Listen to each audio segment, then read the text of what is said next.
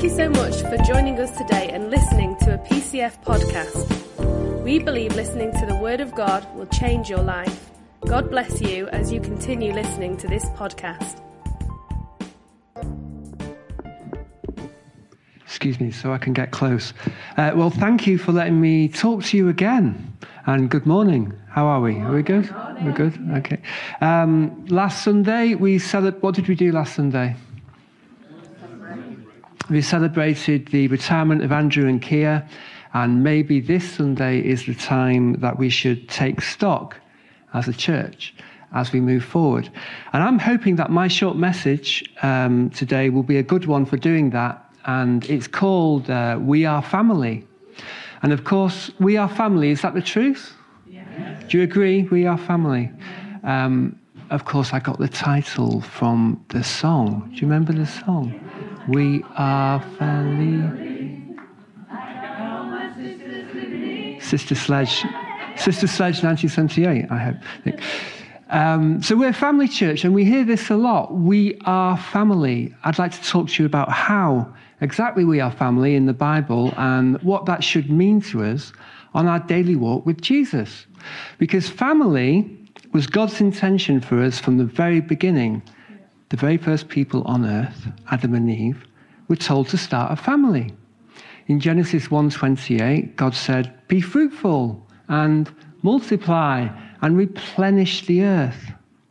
But then the fall came in and sin entered the world, and God promised Abraham a brand new family, and this one would be redeemed from this sin.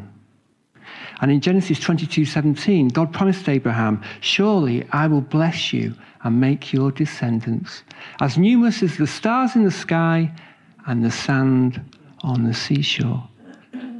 And you see, that's us. That's this family. That's where we come in. Our earthly families are bound together by blood, by our blood. But this family is bound together by the blood of Jesus. Amen. Amen. Now, in the Old Testament, that's in advance. I wish I could draw a timeline for you, you know, on the whiteboard. In the Old Testament, that's in advance of the blood of Jesus, looking forward to the cross. And in the New Testament and to now, that's retrospectively of the blood of Jesus, looking back to the cross. But of course, we're covered by the blood of Jesus as believers. The most famous verse in the Bible, John 3:16, says, "God so loved the world that he sent his one and only Son, that all those who believe in him may not perish, but have eternal life. All those who believe in him." So Jesus died for a family. And anyone can join, including all of our earthly families, in case you were wondering by believing that Jesus died for our sins and he was raised on the third day for our eternal life. That's the gospel of Jesus, 1 Corinthians 15, verse 4. That's what we stand on here. That's what this family stands on.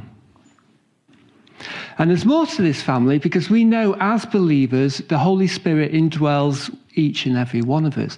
So this family this family plus plus is bound by the blood of Jesus and supercharged by the Holy Spirit. Amen. And this Holy Spirit supercharged family plus plus calls the body of Christ. In 1 Corinthians 12 12, Paul writes, For there is one body, but with many parts. And that's us. We are the parts. We each have our special role to play in this family, in this church. Those roles might change in time and swap over, but any, at any one time, we should know how we serve. Jesus made it clear that uh, this family should take is of greater importance than all of our earthly families. In uh, Matthew 12 47, someone came to Jesus to tell him that his uh, mother and brothers were waiting outside for him. And he replied, who is my mother? Who are my brothers? And then looking around and pointing at his disciples, he said, Here are my mother and brothers. Here are my mother and brothers. For whoever does the will of the Father is my brother, sister, and mother. So we get a big clue there. We get a big clue on what this family is all about. This family, it's following the will of the Father. Something mentioned in the Bible several times, many times, the will of the Father. What's the will of the Father? Well, it's never changed. Going back to Adam and Eve, the will of the Father was that we live with Him.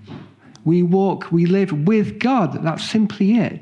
But of course, then there was the fall. Sin entered the world. So the will of the Father is we truly live with the Messiah. Jesus Christ came as the Messiah. He died for our sins.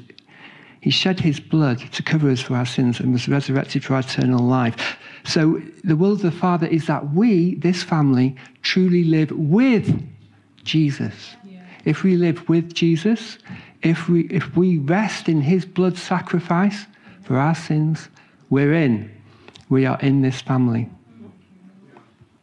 Sometimes some of us have to leave our earthly families amongst other earthly things to follow him. And the disciples certainly did. In Mark uh, 10 28, you know, the disciples were exasperated with Jesus. They'd just heard how difficult it is for a rich man, for a man with his heart set on material things to enter the kingdom of God, the kingdom of heaven.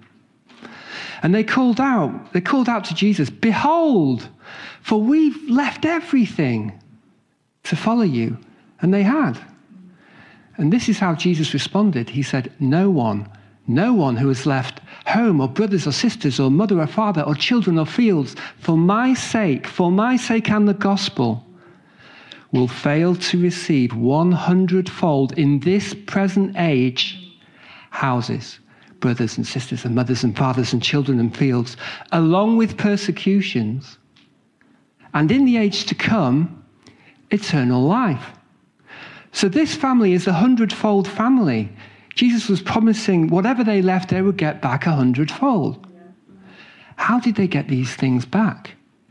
Well, in Acts chapter 2, we learn that after Jesus' ascension, the disciples lived together as a family. They were numbering more than 3,000, and the numbers were growing every day.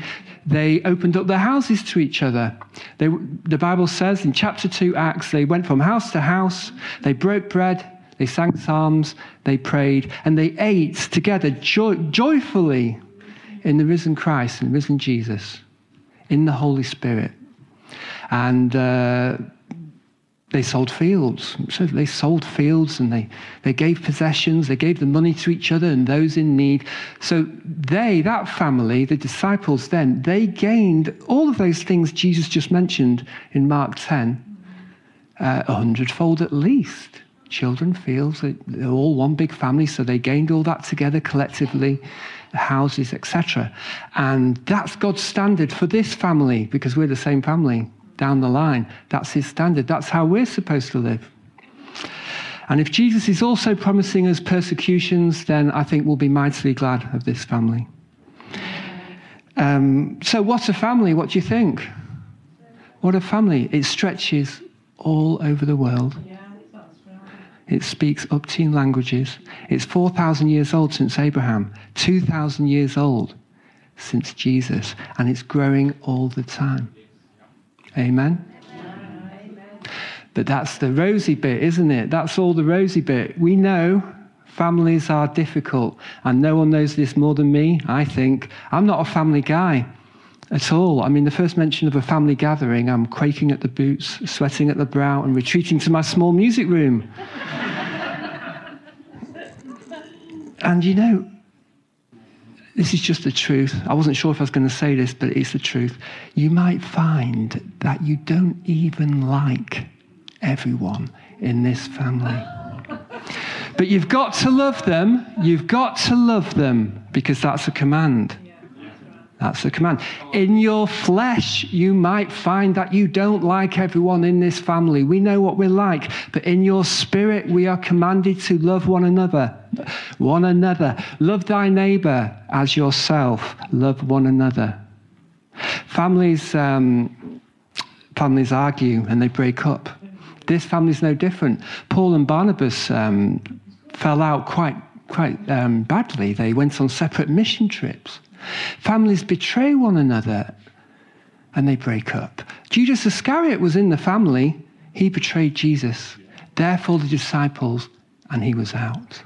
Families deny one another. Peter denied Jesus three times. Families aren't always around when we need them. Jesus was arrested. Jesus was arrested. What happened next? The disciples fled. Families aren't always around when you need them.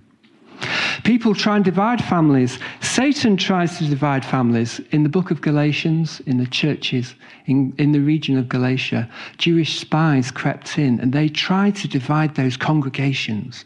They tried to uh, divide with an alternative message. They said, yeah, we agree with Paul, but you know what? Also, you, have got to be circumcised. You still have to honor the Sabbath. They tried to add works. They had a false gospel. They tried to cause dissent. But despite all of these problems, there's great news for this family. Do you know that? There's great news. We are told that one day this family triumphs. In the end, this family triumphs despite all of those difficulties. And how do I know that? The Bible tells me in Revelation 19:9 we are told one day we will all be gathered together around the marriage supper of the lamb. That's when Jesus is united with us the, the church, this family. That's when he marries his bride, the church. So, what a big table that's going to be, don't you think? So, whenever you see a brother or sister in Christ, a member of this family, under whatever circumstances, wherever you are, no matter how much, how little time you might have, or you might be in a rush, and whatever's happened, however you feel about them, whatever they've done to you, how, however difficult it is, Remember what binds us. It's the blood of Jesus. And the Bible tells us that's the strongest binding in the universe and beyond. That's, strong, that's a stronger binding than uh, our blood with our families. Look at the blood of Jesus. If that binds us, then just imagine what the expectation is. How should we treat them? Um, how can we not pray with a brother and sister in Christ? How can we not give? How can we not give them what they need, what they ask for? You know, it's one of the two greatest commandments, isn't it? Love God with all your heart, mind, soul, and strength, and love thy neighbor as yourself. We are told to be like Christ is to us, to each other, and it's a very, very strong ask, but it's a commandment. Love one another.